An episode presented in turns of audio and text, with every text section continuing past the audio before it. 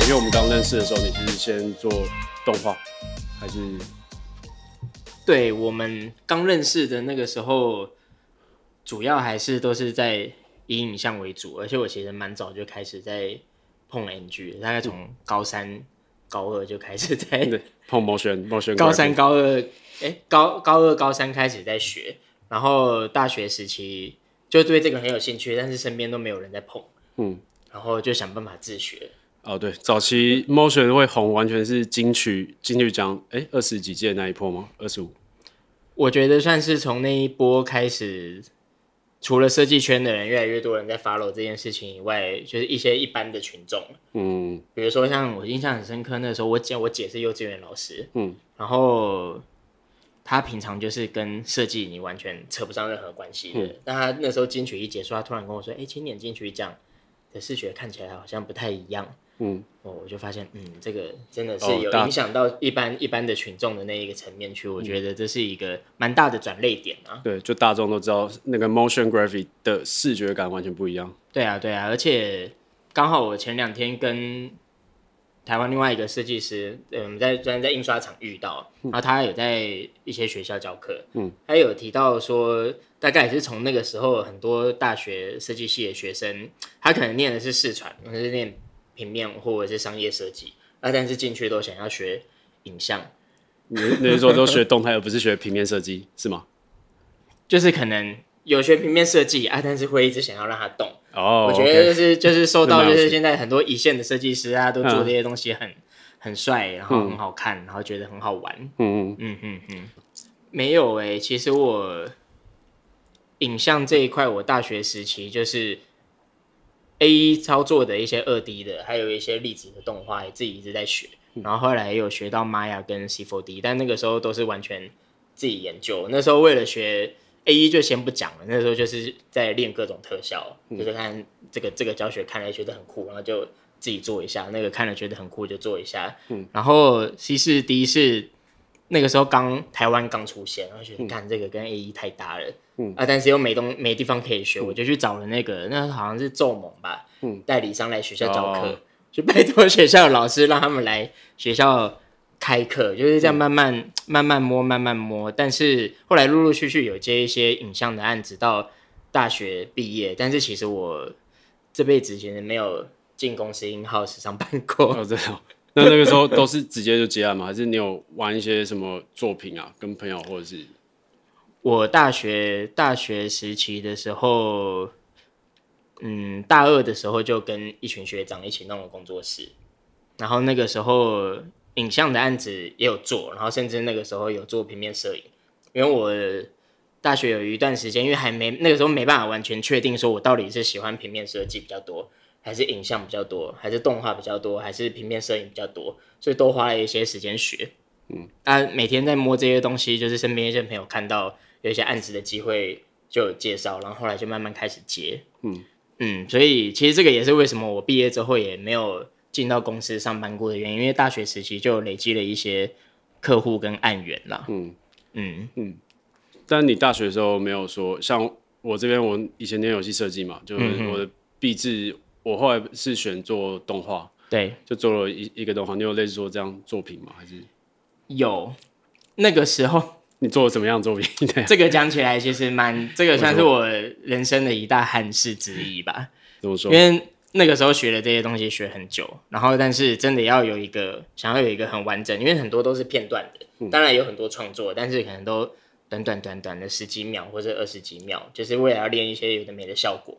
然后我大学时期其实是我们也是我们那一届形象组就总招，我们要做我们那一届的毕业影片。形象组是什么意思？形象组就我们四川的形象组，除了做自己的毕制以外，还要做我们那一届的整体的形象。哦，免费的，好，对不起，不要讲出来，差不多就是这个意思。对对，对，然后我我那个时候就想说要把我。到那个时候为止所学会的所有的东西，倾注在我毕业我们那一届的毕业形象影片上面。嗯，然后对那个时候选用的一个视觉的形象也是有二 D 跟三 D 跟时间的结合的，然后脚本都已经大概写出来了，就在最后我们设计都完成完成的差不多，准备影片也准备要进入到拍拍摄跟一些特效我都测试的差不多的时候，学校的主任突然跳出来讲说，我们这个视觉不能用。嗯，他他有说为什么吗？这件事情其实那个时候在，欸、这可以讲吗？我不知道能不能讲。对，没，我没有指名道姓，应该应该还好吧？对，你也没说你是什么学校。对，我也没说我是什么学校。嗯，反正那个时候我们的视觉是一个，其实有点像是后来金曲奖的那个形象。哦，比较偏 motion，对它，我们的那一个 logo 是一个立体的，然后是有很多元素组成的，然后就是因为我那个时候就是打着心里的算盘，就是想要做一个实景结合特效的影像的作品，所以我的主视觉就是 logo 的部分也是朝着这个方向去发展，然后后来一审、二审、三审都过了，然后一直到就是最后阶段东西要做出来之前，主任突然喊卡说我们这个不能做。然后他表面上的原因是讲说，他说你们这个是设计的暴走，好像他是说设计的暴冲还是暴走，反正就是说这个东西是一个不合乎正常 logo 应该要有的样子的 logo。然后我就说，那你觉得怎样子叫做合理的 logo？他就说像台式、中式、华式那种 logo。对不起，对不起，对对，这个哎、欸，现在讲起来好像很可笑，但那个时候其实在学校就是对。就是你想像我们花了一年多的时间，然后弄出来的这个形象，然后那个主任他其实前面几次审查他都没有到，然后突然就是第第三次还第四次，就是已经快要到结束的时候突然出现，嗯、然后突然看到说不行，然后就要我们全部重做啊，这个跟我们现在接某些大公司案子有点像。对对，然后那个时候甚至系上有一些同学还讲说要就是要告到教育部去啊，还是什么的，我私下有去找。当时学校的那位主任谈过，我去找他谈之前，我还先列了那个策略哦，要先跟他讲什么，然后要怎么跟他沟通。如果真的不行的话，要怎么办？因为我现在是代表系上所有的同学，还有代表我们这一组去谈嘛。嗯、就最后谈出来还是失败。我印象超深刻，那时候出来，有组员全部都在哭，嗯，因为觉得一年的心血，心血白费了。然后最后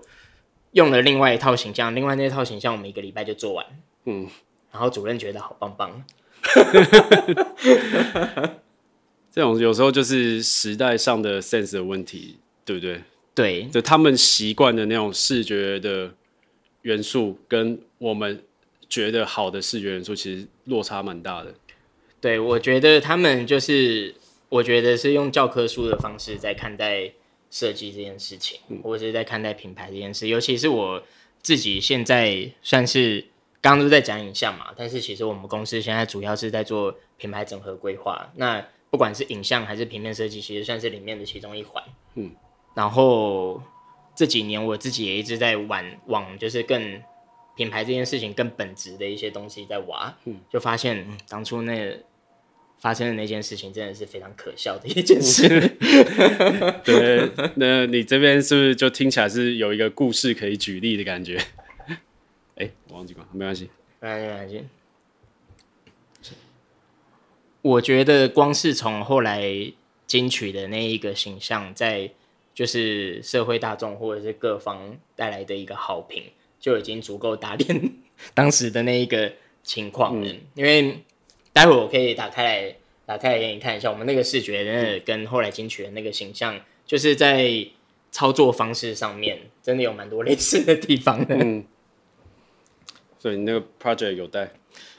我看一下手机 Facebook 上面好像有。那等下那个网址要传给我一下。可以啊，可以传图片给你。对，那中间这样停下来没关系吧？那就就这样，我会在那个。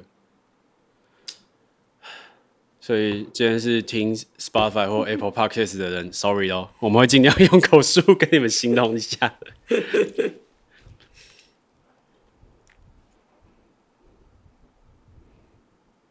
话说回来，我刚刚去吃的是一个制作公司的尾牙哦，真的、哦。对，然后他们有新兵的员工，当然他们没有直接跟我讲啊，就是原本之前有跟我对接一个案子的窗口，他说哦，之前有推那个，就是讲说哦，我们要跟一个李欧皇合作，然后他说啊，什么李欧有，他们有听我的 podcast，然后当下有点尴尬。为什么要尴尬？我也不知道，就是 你还没有习惯大家就是因为这样认出你这件事。对，也没有啊，之前也只有一次啊，去那个相机店的时候被认出来，就说啊，我有看你的教学来这样子，也是当下一阵尴尬。嗯，好，作品来。哦，这是那时候做的标准字，然后我们系列的形象，这全部是 C 四 D 做的。嗯，然后也是这比较那种西西洋童话，他说这样，就是我们我们那个时候的主题，我简单讲啦，是在讲说，因为我们视觉传达设计系有分各个组嘛，产品组，嗯、然后平面设计组，什么什么组，然后各个组别有各自的 icon，然后所有的 icon 组成了“绿”这个字。我们那时候在讲说，设计其实是在有点像是一种氛围，整体的一个氛围的感受。嗯、那各个组别虽然说做的事情不一样，产出的东西不同，但是都代表我们这一届的一个，就是代表我们都代表。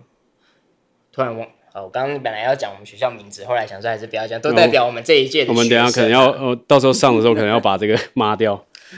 对啊，然后他那个时候就是学校就是针对哦，我们这个东西是立体的。嗯，然后它是很有机的，然后感觉是没有一个固定规范.因为我们那时候其实是有做了一个系列海报，嗯、像这个是在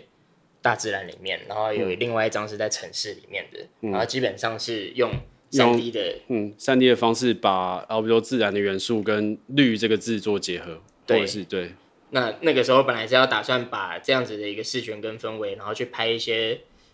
比如真的到森林里面去拍一些实景的画面，然后把这些东西去做一些结合。嗯结果太太太前卫，开始负重。你们超前了十年，呃，应该没那么久了，应该应该没有没有那么多啦，就是超，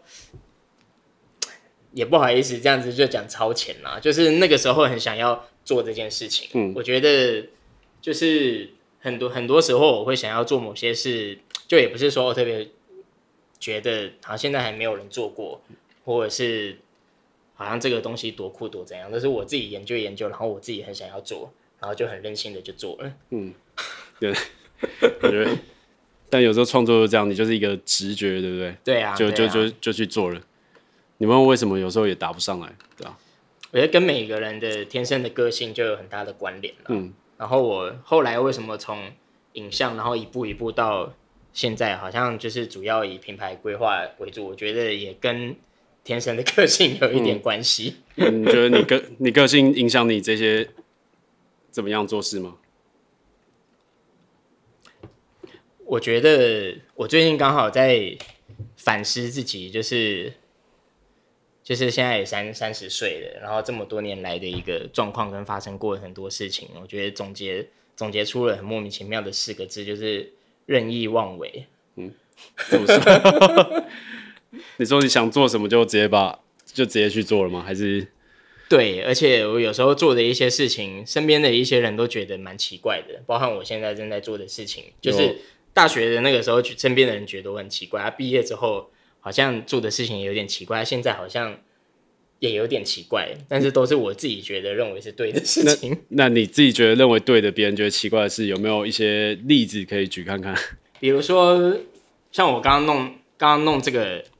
刚刚开开的这个试卷，那时候学校的老师跟主任觉得奇怪，嗯，但是我自己也当然有我自己的一套逻辑跟原因。嗯、然后毕业之后，呃，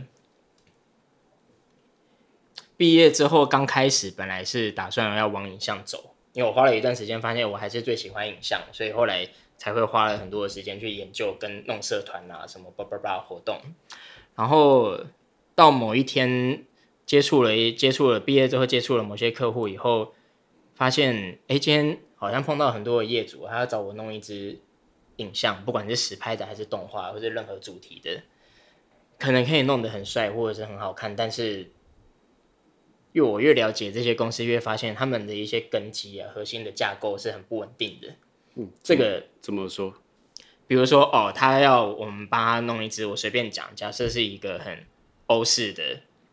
影片里面的元素啦，或者是节奏比较快的，啊，但是我去了解完他们品牌，就是想要释放给消费者的氛围，或者他们品牌定位之后，发现他们品牌定位根本就不适合做这件事情。哦，也就是说，客户本身还不够了解自己品牌适合的一些呈现的风格或方向之类的吗？对，我觉得。等一下。其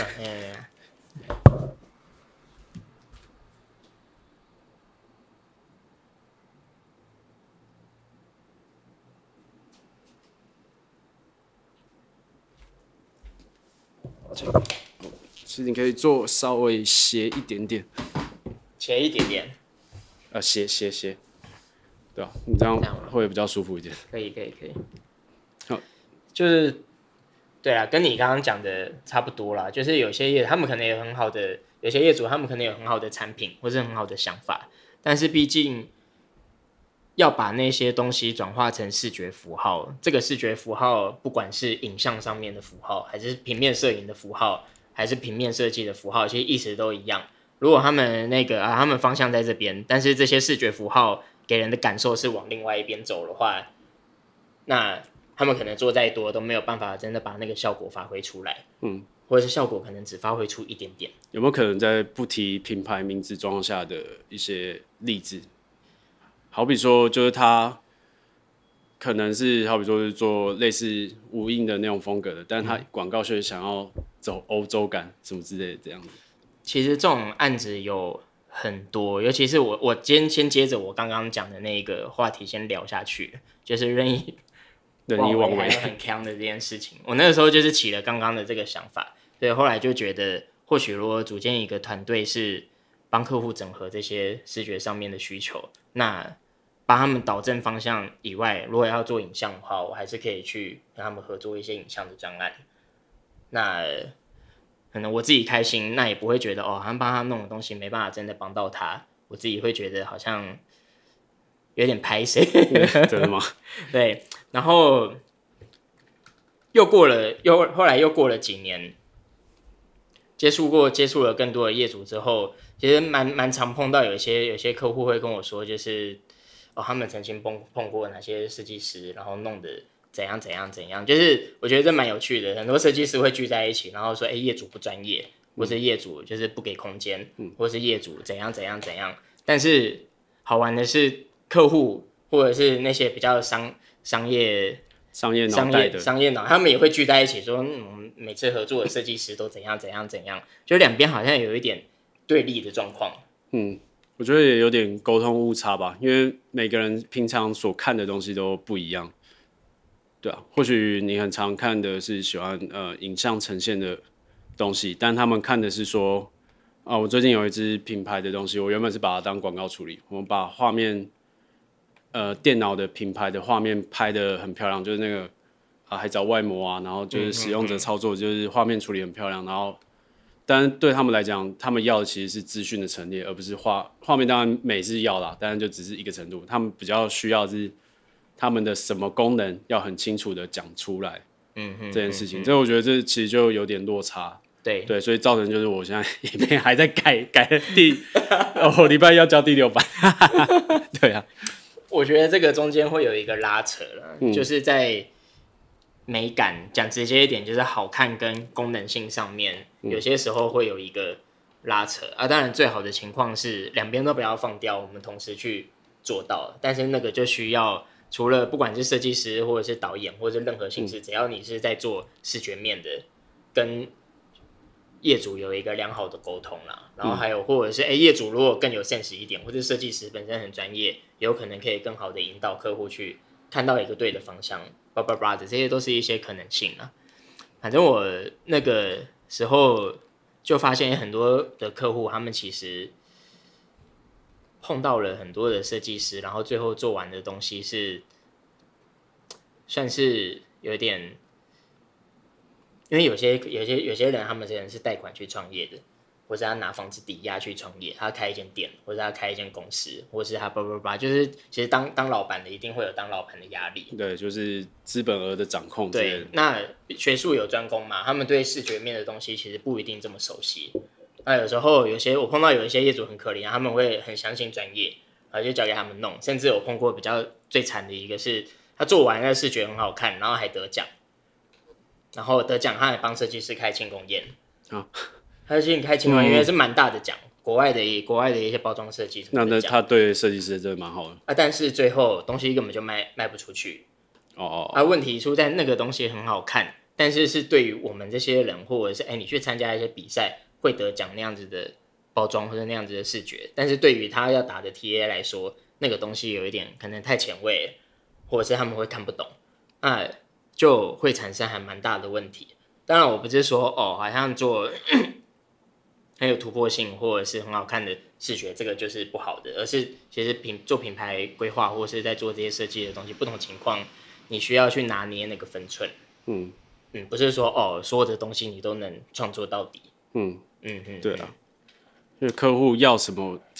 啊，这个真的很难抓，因为有时候那个对方的公司就是很大。对啊，对啊，对啊，你碰到是窗，有时候这个就是。看你遇到的窗口，他也是不是能够透彻了解啊？对，有时候有时候窗口他的资讯传递的不清晰，后面再怎么做都是错的。那个对啊，或者他会揣测上面，但是这也没办法，因为有些公司他们主管就是他们上面长官就是忙，有时候都是要到最后一刻才传到长官那边，然后最后就是又被大改。哇，感哎、欸，感觉你在讲这个。呃，最近的事情，眼角两滴泪都快掉下来。没有啦，就是我没有啦，这阵子就是都蛮顺的，除了这一支之外，大概这样。如果都蛮顺的，就是只有这一支，那你算是对，就是一直算是都蛮顺。有去年拍那个呃轻轨的广告，然后还有什么音乐季的那个广告，基本上都是算一次过，因为只修字卡。厉害厉害，对对对，就也算蛮幸运的了，对吧？对啊，我后啊要讲到最最最强的一个部分了，反正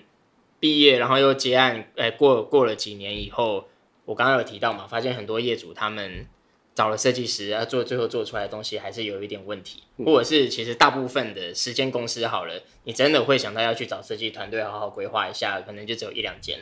但是一两间可能又有一些找到不对的团队，然后又又再挂掉。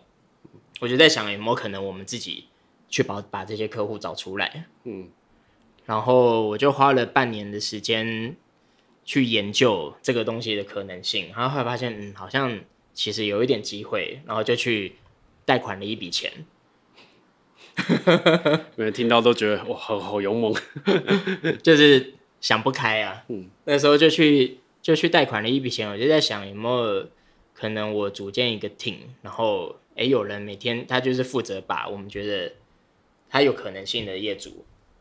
约出，就是跟要到他的电话，然后把他约出来，愿意跟我们碰面聊一聊。嗯，然后我在那两年多的我在那两年多的时间就这样接触了四百多间公司，哇。然后算是都算是我觉得是我人生中很特别的一个时期啦，嗯，因为两年多拜访了四百多间，我一天大概就要跑两三间，然后而且那些那些业主，我很多我去找他们的时候，他们都不知道我是谁，嗯，还不知道我是做什么的，连我是做设计的可能都不知道，然后我就变成那要在比较短的时间内，我进到他们办公室看一下他们，当然去之前我就已经会有他们的资料了，嗯。就我同事整理整理出来的嘛，然后要在比较短的时间内，然后用他们听了之后会有兴趣的一些内容，嗯，然后告诉他们做品牌视觉的整合对他们公司来讲到底会得到哪些帮助。他们如果现在没做的话，其实有有些事情是很快可以很快会碰到天花板的，对，然后就开始做这个尝试啊，嗯。那你这两年都全部就是用贷款费用去支付支撑整个公司，然后去找出你们隐藏的客户吗？还是？其实应该应该是说，因为了要为了要可以运作起这一个计划，所以会如果我们没有这个计划的话，公司可能只需要有设计师，因为本来就有一些案源嘛，那可能就是这样子稳稳做。那如果要想要启动这个计划的话，我可能要有我刚刚有提到嘛，没有有一个人去。把这些人找出来，然后还想要另外再培养跟我一样可能可以出去跟客户对接交谈的这个人，因为最理想的状况是我把这个循环养起来，我没有一个出去，我有一个出去找客户的人，然后就有一个出去。哎、欸，我有一个在公司里面把客户约出来的人，然后就有一个出去谈的，就一个收集资料，然后一个去谈，然后后面可能就对两个设计师。嗯，那如果把这些工具跟流程都准备好的话，因为可能我两个这个在收集资料的，那就是两个 PM，然后对四个设计师。嗯，所以，呃。那个那个两百万，当然预那个是预期最好的情况是都不要花到这个钱啦，因为我们会出去对接嘛，啊，如果有谈成的话，就会有收入进来。然后后来两年下来，我算过，算是就是是正成长的。当然这个也有点阶段性啦，比如说我记印象，那前面前面半年几乎进来的单蛮少的，你一个月一个月出去接触四十四五十个。完全陌生的客户，然后最后进来的可能就两三件，嗯，然后那个金额还不一定，金额还不一定能够 cover 这些 对前面的人事成本啊什么的。对对对，但是那个时候就抱着一个信念，就是因为这个东西其实蛮需要经验的，收集资料的人需要经验，他如果有足够的经验的话，找的客户就越精准，然后在电话里面可以收集到的资料就越多，那我出去谈的时候就越知道怎么切入嘛。那我自己。经过了就是一段时间的磨练之后，也更知道哦，比如说传统产业他们最在意哪些事情，我进去要跟他们讲什么，他们会愿意继续跟我聊下去，或者是哎，餐饮业他们在意的是什么，嗯，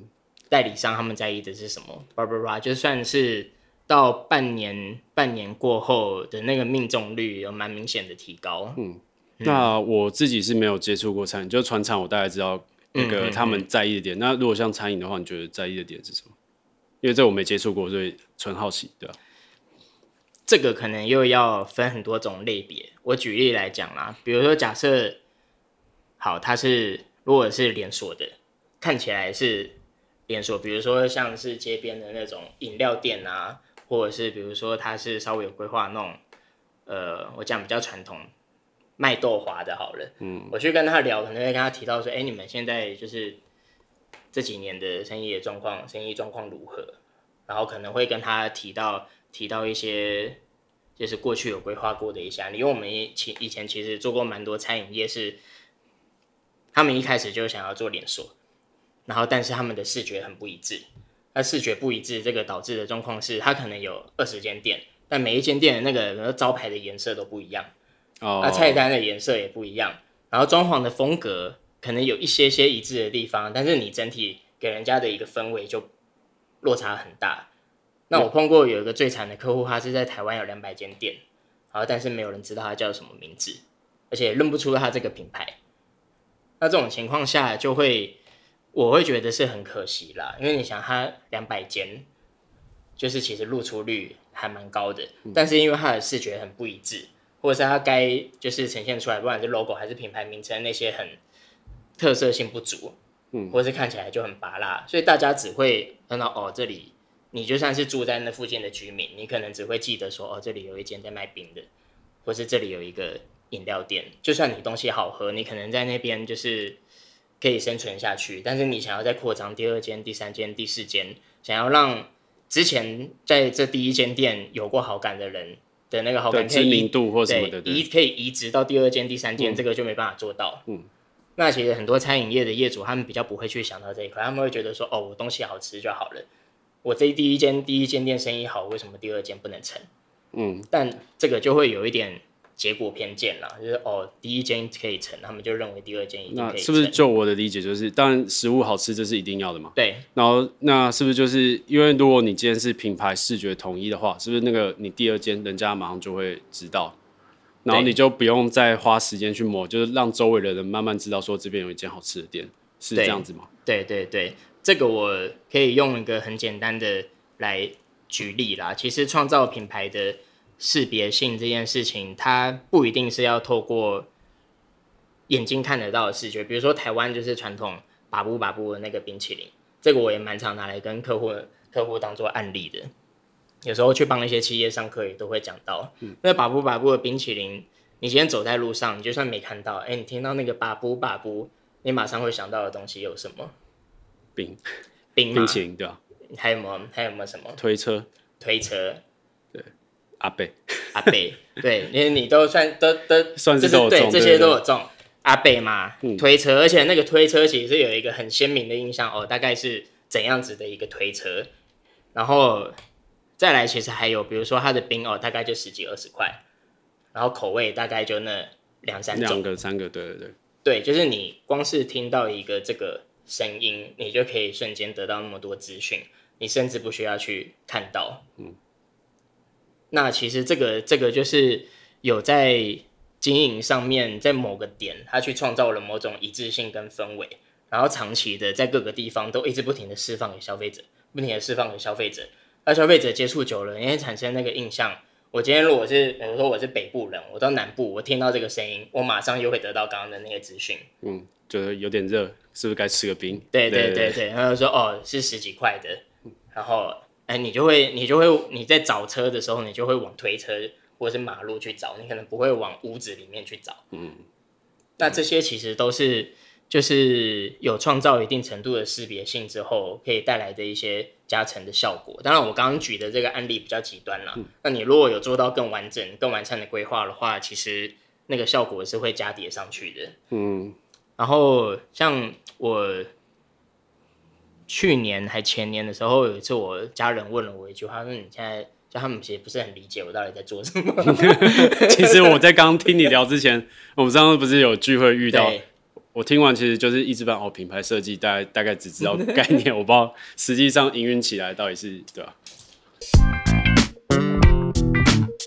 哎呦，现在一个工商时间，大家好，我是刘黄，我在 NIT 一百百业名师有开设了一个关于拍摄的线上课程，那内容有入门的摄影知识，影片拍摄流程要怎么规划。然后也有实际的案例去介绍我怎么规划影片拍摄到执行，然后最后呢，也有我剪接上的一些概念分享。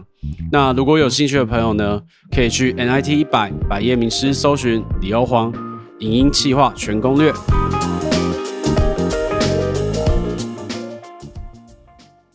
然后我就跟他说，嗯，就视视觉整合啊，品牌设计，不不不不。然后我爸他就很惊讶的说，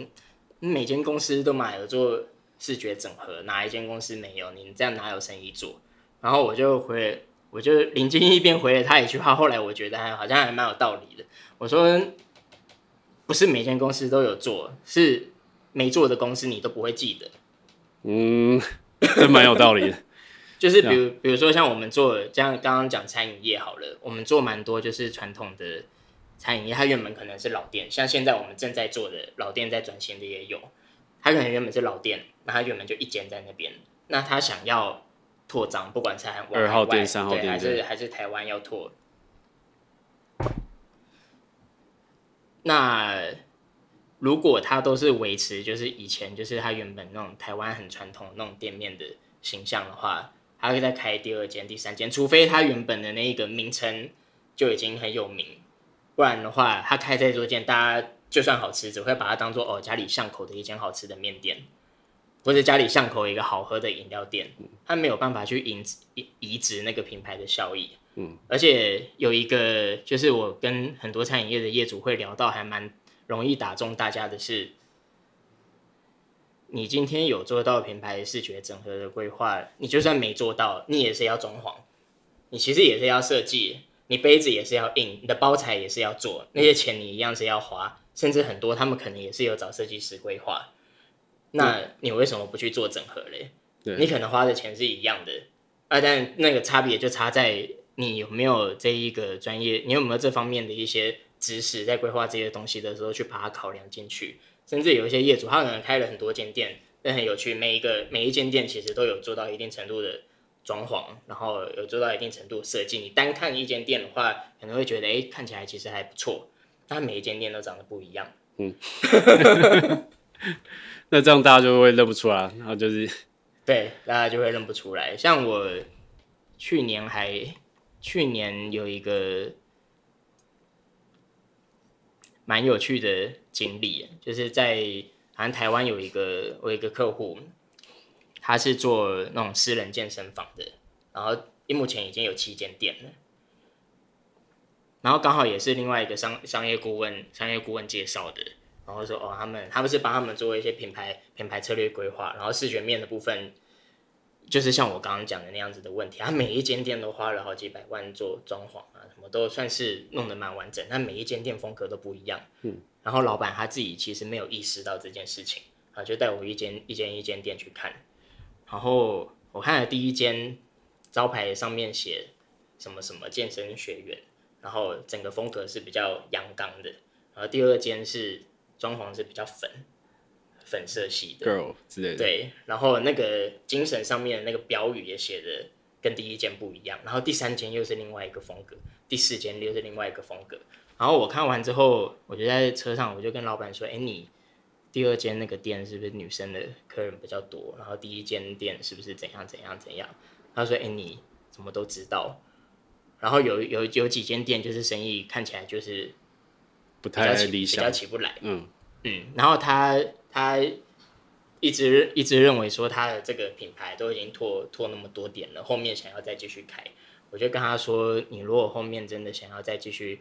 开的话，最好现在先停下来，把你们的定定位到底哪一个是你们精神的主轴，不要好像一下又是女性，嗯、一下又很阳刚。应该说，他应该是以原本品牌去延伸，好比说他要子品牌之类的是这样吗？还是说你最后是怎么整合的？如果如果他是想要做一个女性健身房，那他就是都这个牌子就是都往女性健身房。那如果他是想要走呃比较温馨的，你下班有一个好去处，有一个地方可以大家聚在一起运动，那你就要都往这个路线。它你开开到不管是开到十间、二十间、三十间、四十间的时候。大家哦，一想到这个牌子，就跟刚刚那个把布把布一样。如果今天把布把布，你某天听到这个声音，然后转头一看，好，是一一台超级高级的餐车，嗯，然后卖卖一颗就是一百多块的冰淇淋，你看，嗯，对，就会觉得好像，然后他会说是什么新潮把布冰，然后你会觉得，哎、欸，对，但是这个说不定又是另外一个商机来。对，我刚刚讲一下也对，好像因为他他把这个符号转化过来运用了，这个有一点。就是符号学上面，大家讲说，大家有时蛮常会去讲差异化，差异化，做视觉要有差异化，做影像要有差异化，做品牌要有差异化。我后来一直在研究差异化，慢慢导出一个公式，我觉得还蛮有趣的。对，那个公式可以大概分享吗？还是你觉得？就是第一个是过往大家熟悉的一个符号，然后第二个是。要先有一个过往大家熟悉的符号，然后第二个是这个符号上面加入一些，就是大家会觉得，嗯，想一下怎么讲比较好。好，你要水吗？哦，那你想一下。背一个。有点满积起来感觉，不要不能让你口渴。我觉得好像讲的有点乱啊。没有没有，刚开始反正就那个，就是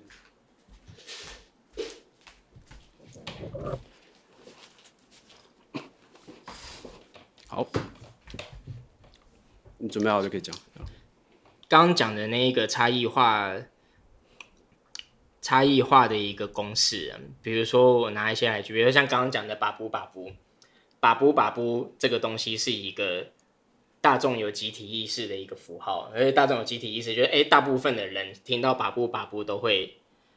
都会马上直觉的有我们刚刚想到的那些连接嘛，很便宜啊，然后弹车啊什么的，然后但是真的接触到的时候，又有一些哎，好像跟过往的这个大众集体意识的认知不一样的地方，等于差异化。嗯，我再举一些例子，比如说像 Hello Kitty，它是猫嘛。大家认知的猫应该都有嘴巴，嗯但是它是一只没有嘴巴的猫。大家看到的时候，嗯，奇怪，这只猫没有嘴巴。如果是刚接触的话，比如说像苹果的 logo，它其实一开始是没有咬那一口的。但是就是这个其实还蛮蛮有趣的，就是很多东西都可以套这个公式。它是一颗完整的苹果的时候，就算它哦苹果弄得很协调，那个图像看起来很完整，但是它少了那口，你就觉得好像少了一点记忆点。嗯。那最后在上面加了那那一口下去之后，就是在大家有集体意识的一个完整苹果，然后让它有一点缺陷。当然有时候不一定是缺陷，有的时候可能是再加点东西上去，不是盛点东西上去，就是会让大家会有点颠覆。哎，我以前以为是这样子，但是看到之后发现好像不是。这种东西会容易让人家产生有差异化的连接。哦，这个就是差异化。嗯，所以像刚刚我们讲那个拔步兵就开过去 餐车，其实也算是另外一种差异化。可以这样对啊，那个也算是一种差异化，但是那个是以哎、欸，我今天如果要开一个新的冰淇淋店，我拿这个符号来用，这个是很可行的。但是如果你今天是把布把布的经营者，你是要开连锁的，然后你要开很多啊，你有一间是卖很贵，有些是卖很贵的，然后有一些是卖很便宜的，那这种情况下其实就会有一点让大家有一点误导吧，嗯，没有办法而有一个就是固定的一个。固定的一个印象，让品牌产生一个氛围给大家。嗯，对啊。那现在后面你这样已经陆续不知道几百个，哎、欸，有到几百个品牌了吗？这几年下来，四百四百多个。我那个时候你说做过的成功的，对对对，应该至少有上百个牌子了。上百个牌子，对啊。那有没有哪些印象比较深刻的一些？好比说，呃，客户原本一开始很不信任你们，然后到后面就突然就。超爱你们这样子之类的，也蛮多很强的客户。我想想，可以不用提名字啊，就是大概的，嗯、他们大概的做什么的。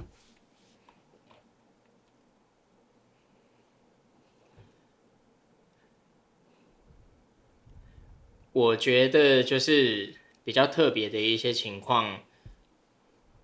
我先讲第一个哈，第一个是我之前不是去接触了，很主动去接触很多业主，然后有些可能他们没有当下，哎、欸，我们马上就合作，嗯，但我跟他们跟他们接触，有一点像是埋了一个，哦，后面如果他们真的想要做进一步规划的话，需要往这个方向走，或者需要把这些东西顾虑进去的这个想法在他们脑海里面，种子，对，所以其实这这一年这一年多来。因为我公司这一年多来就是人事再重新做一个统整，所以就暂时没有再去，就是这个计划算是暂时停下来。但是后现在几乎每个月还是会有之前接触的客户回过头来说：“哎，我们最近有预算，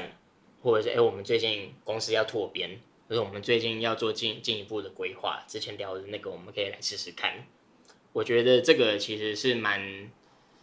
让我觉得蛮感动的一件事情了，因为当初做这做这件事也不知道到底行不行，也不知道到底成不成。对啊，但是去接触完，除了就是一些立即合作的客户以外，后面大家断断续续还是会想到这件事情。我就觉得，嗯，嗯，当初做这件事好像没有白费。这两年没多没有白费，对啊，两年都没有白费。然后，如果要讲一些比较，嗯，印象深刻的，印象深刻的，啊，有碰过一些我觉得蛮。荒唐的啦，比如说，我先我讲一些比较好笑的，好了，不然也是太严肃了。比如说，我有一次碰到一个业主，他讲，我们大多接接触到的客户，其实他们原本就已经有做形象，或者原本就已经有 logo，那做的 OK 或不 OK 是另外一回事嘛。但是大部分都已经有现成的，所以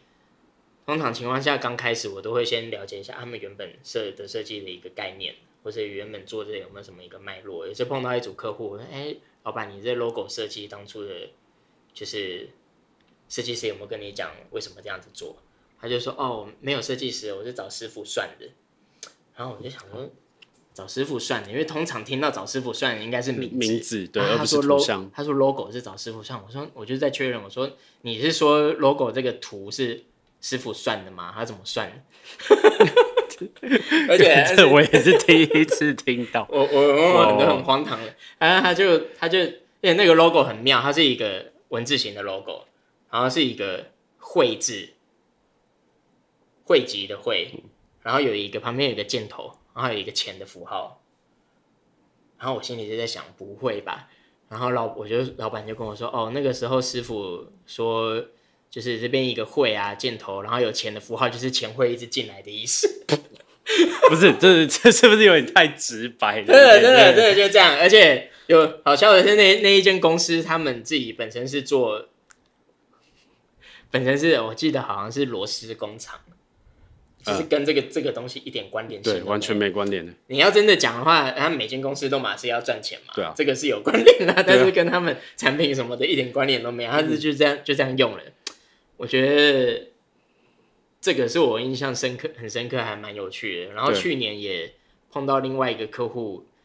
也算是还蛮特别。就是我们通常大部分碰到的业主，我觉得不管是做影像还是做平面设计，应该都碰到那种。业业主希望哦，logo 大一点啊，嗯，或者产品图大一点啊，能多大就多大，字能多大就多大。对，去年碰到一个，他希望什么都不要放，就一片。对，他是卖他是卖咖啡的，哦，有点文青的气息了，对不对？对，但是他那个什么都不要放，有点过头。我去让他开会，嗯、而且就是已经就是确定要执行了，然后就在跟老，但是前面都是跟他的助理聊。然后只有跟老板聊到片段，那我们在正式开始之前，当然会跟进老板进一步的讨论一些细节，或者他自己对这个牌子的一些期许跟想法。就是他这样说，嗯，我觉得最好 logo 也不要放。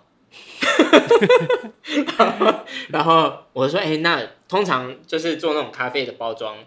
我举例啦，比如说以功能性来讲，有些可能会放个呃，比如咖咖啡豆的介绍，嗯。或者是比如说咖啡冲泡的一个教程，技巧，一步骤、两步骤、三步骤，对，或者是他咖啡哪边来有什么特色之类的嘛？对对对，通常就是我就开始跟他讲这些，一个一个跟他讲，一个一个被他打枪哎. 然后然后尤其是他跟我讲到连 logo 都不要放，他因为那老板是日本人，然后他跟我说哦，我们日本哦就是。越极简的东西就越高级，但这个已经超越极简，这叫做没有，这不是极简主义。这个我这个我觉得就算是我工作还蛮常态会碰到的一些情况，就是这个老板，我后来有慢慢帮他理清，我可以跟他分享一下我跟他理清的那个过程，因为他以前其实是做就是都是 B to B 的，他没有在卖给一般消费者，所以他 B to B 的你上面可能不真的不一定要有这些东西，因为都是。就是他们可能都是比较大量，不一定会看包装。但那个时候我们要帮他规划，是他要准备卖给一般消费者了，准备要 B to C 了。然后我就开始跟他讲，我说：“哎、你就是接下来假设，哎、不管你是要在电商上面卖，还是你是要假设你进到百货公司或者哪里的货架上，如果你在货架上露出的时候，你当然是可以很素，然后可能就只有产品的名称。”就是一行字在那边，看起来好像还不错。但是你如果完全没有任何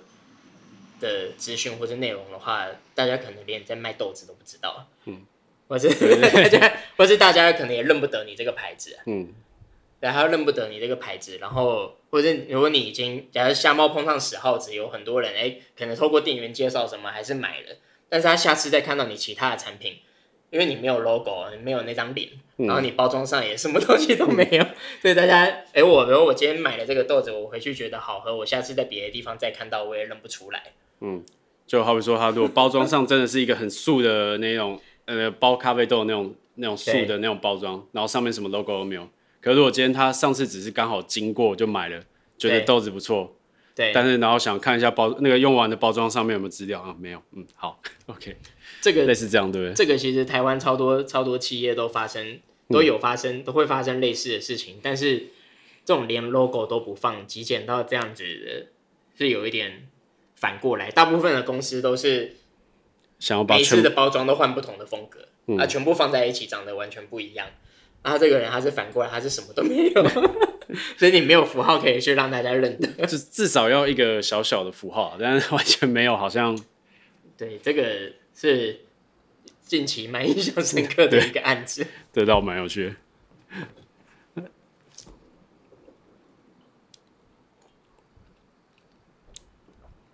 这样子，我还想多听一点奇葩的一些状况，还有吗？我想想，因为前面那个之前有访过啊，当然都是讲客户的一些奇怪的思维什么，但是那种好像大家都在讲一样的事情，对吧？我碰过很多很强的东西。好了，我再我再讲一个，就是他也是我还蛮长期合作的一个客户。然后，反正某一次的某一次的专案，大概他在好几年前的某一次的专案，因为他突然有一个急件要弄，然后因为在弄那个急件之前，我们已经合作了两三年，算有一些默契，也跟朋友一样了。那时候也没有先签约，也没有先拿定金，因为他一个礼拜就要，我就赶着先帮他处理。然后处理完之后，嗯，那个时候是做一些平面的文宣，然后是要参加展览要用的。然后我跟这个业主过去的合作都我做完啊，他自己去找印刷厂东西印出来。那那一次我就也没有问他说，哎，你东西弄完之后要不要我帮你发印还是干嘛的？结果做完以后，他突然跟我讲说：“哎、欸，那东西就是印刷的时间你没算进去吗？” 然后因为他是要展览要用啊，又是很赶，所以他其实是有那个时间压力在的。就最后他那个展览，因为东西印刷赶不上，嗯，然后就是展场空间什么都没有，那就可以跟刚刚咖啡豆结合。哎哎哎，那就只要把咖啡豆摆进去。真的，应该介绍介绍他们认识一下。对啊，反正空间都租了。反正他他们后来，我跟这个业主，因为他他那一场就等于说有点亏亏本在展，因为什么东西都没有。嗯、然后后来他就有点不想付我这个钱。嗯，他就觉得他亏本。然后我自己是觉得，我那时候就觉得，虽然说我觉得我身为就是在帮你规划这些东西的设计团队，我的确应该是要不管怎样都要问问你，哎，你发印的这个部分是怎样？有事要我这边印还是你要自己处理？嗯，但我觉得我没有问他也还算是情有可原，毕竟我们前面合作，他从来没有让我这边帮他发印过。有那时候又是几件，我自然而然就没有想到这件事情。然后我们就这样子耗了大概一年多的时间了。我中间从哎会传讯息跟他讲请款的事，然后到打赖的电话跟他讲请款的事，然后我们电话接起来都大家都还是很客客气气这样，客客气气的。啊，但是不转就是不转，然后到后面他把我都封锁了。我用公共电话还有家里电话打电话，然后他还是还是客客气气的哦。然后到了后来把我家里电话也封锁了，嗯，我只有公共电话能找到他，还是客客气气的。我某天过了一年多，我终于受不了，我就跟他说，就大家认识那么久了，这个金额也不是说真的多高，我说也不用就是这样子一直这么迂回吧，对，一直要催，就我就跟他打开天窗说亮话，说我觉得当初的情况大家都各有责任。不然各退一步，你就出来，出来聊一下，出来吃个饭，出来聊一下，然后就我这边让步一点，他那边也让步一点，就结了部分的款项这样子。嗯，但这这啊，但那个这他发音我也不知道怎么评论。对，真的奇奇葩的客户，我想想。或不一定要举例啊，就是你、嗯、那如果你现在就是做整个规划下来，那如果像假设说今天有人想要呃进到你的公司或者什么的话，你会给他们什么样的建议之类的？嗯，如果要进来我们公司的话，我自己其实最在意的。几个点，除了那种啊很基本的，比如说设计能力啊，或者是美感啊，或者是积极性以外，我自己还蛮在意同理心的。当然，这个也不是说哦，我面试的时候马上可以看得出来的东西，会有一些误差啦。但是我自己会还蛮在意这件事，因为我觉得设计能力好的设计师很多，但是或者是哎，你有品牌思维，或者真的懂这些关键性的东西的人也有。但是你如果没有同理心的话，你这些东西不发挥出来，或者是你今天在接触某些专案的时候，你没办法，就是真的把这个东西好像当做是自己的牌子一样去规划，可能就会出很多问题。因为我我们公司在做的所有的专案，我们几乎比较少那种就是哦一次性的，或者像有一些团设计团队，他们可能接很多是那种活动啊，或者是展览啊，或者是就是一个短期的一个东西。我们大部分规划的都是企业最核心的那个部分，那这个东西一做下去，牵一发动全身。所以如果这个部分没有做比较完善的规划，你不能好像把他他们的他们的牌子或者他们企业当做是自己的事情一样的话，做完以后后面会出很多的问题。嗯，所以我自己会还蛮在意这一块的。嗯，所以你刚刚。讲到就延伸下来，就是其实就是你们品牌规划都是会后续继续延伸下去的服务，算这样子吗？其实因为人力的关系啦，而且也要看跟客户合作的状况。但我们现在有些的确是，就是我们会是长期合作的状态。这个其实也是我慢慢在尝试的一件事情啦。因为一次性做，像这个也常常跟一些其他的做品牌设计的设计设计团队聊到，你一次性规划完之后，那他如果后面，比如说后面的包装或者后面的东西，它又发散掉了，那其实前面那些钱都白花了。哦，对了，对对，但是以设计公司的角度来讲，你要一辈子帮这些公司去做这些事情，我觉得如果每一间公司都要这样子的话，也是蛮不容易的。嗯、对啊，对，所以目前暂时能够做到的是，哎，可能大家有有有些跟有些公司大家比较有默契，嗯，或者是。比较有共识的，那他们的一些形象的东西，我们长期来帮他们做维护，嗯，可以长期来这样子的合作，对，嗯，好，那今天我觉得就差不多这样子，还还是你有没有想补充的？应该没有没有没有，我还好，看你看你有没有什么想问的吧？但你那个时候做完动画就直接转品品牌设计之类的吗？中间有没有还会去做什么？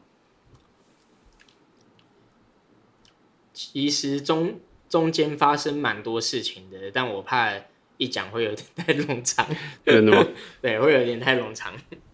但应该也有有趣的事情吧？我们看一下录多久。啊，这边没有显示。我可以分分享一个我我觉得我现现阶段在做的，对我来说，我觉得算是比较大挑战的部分了。因为刚刚前面有讲到。我觉得我最近自己检讨自己这十十几年来到底做了什么，发现就是我好像是一个不管在做什么呢，我很很想要挖每件事情的那个根源，或者是怎样子可以再 更好。然后我会喜欢一些很有变化性的事情，像当初高中的时候会喜欢 motion graphics，就是觉得它变化性很大，比起。Photoshop 或者是 AI 就是平面的东西，当然那些变化性也很大了。但是那个时候对我来说，这个东西很有趣嘛。嗯。然后毕业之后接触接触到，我刚刚有提到会往品牌去做，因为我希望能够提供更好的服务，真的能够帮到他们。我就一直在想要帮他们做规划，怎样子可以更好。然后一直到大概四五年前，就是我出去接触很多客户的那一段时间，也也是在想，哎，品牌设计你真的要做专精。好像商业的这个部分，你需要去了解，因为你要跟他们有共同的话题，甚至比他们更了解他们公司的一个状况，你才有办法去说服，或者是去把你希望他们能够听进去的一些东西听进去，用听他他们听得懂的一些语汇，嗯，所以就一直在学习这方面的事情，然后一直到大概一两年前，开始有一些客户在。呃，我们合作的过程中，哎哎，你好像策略面的东西也有些提出来的想法也还不错，要不然还是商商业或者是策略规划这个部分一起来做整合。但是我 刚开始的时候会有点怕怕的，因为毕竟这个不是我自己本身，就是我觉得那个拿拿捏还没办法控制的那么好，可能是哎有想法，然后看接触的客户也多了。然后加上我自己一直在学，所以碰到各种情况会觉得好像可以怎么做，可以怎么做，但毕竟没有实战经验，所以有一段时间我比较倾向是真的找一些商业顾问来合作，然后让他去处理商商业模式的部分，我后面再做视觉整合。但是合作了几个专案都状况都有一点不尽理想，嗯，是还是说那个顾问呢跟你们的想法其实有一点点落差，是这个意思吗？都有哎、欸，但是当然也有可能我找到找到的对象，呃，就是没有那个缘分，真的找到合适的合适的人选一起来做这些专案，所以最后最后跟客户他们最后他们还是希望还是由你这边来做规划好了，所以我算是从今年开始尝试往前跨一步，这个我觉得对 对我来说算是蛮大的一个挑战啊，就是。从品牌定位、商业模式跟策略规划这个部分开始做整合，嗯，然后再到后面的视觉同整的部分。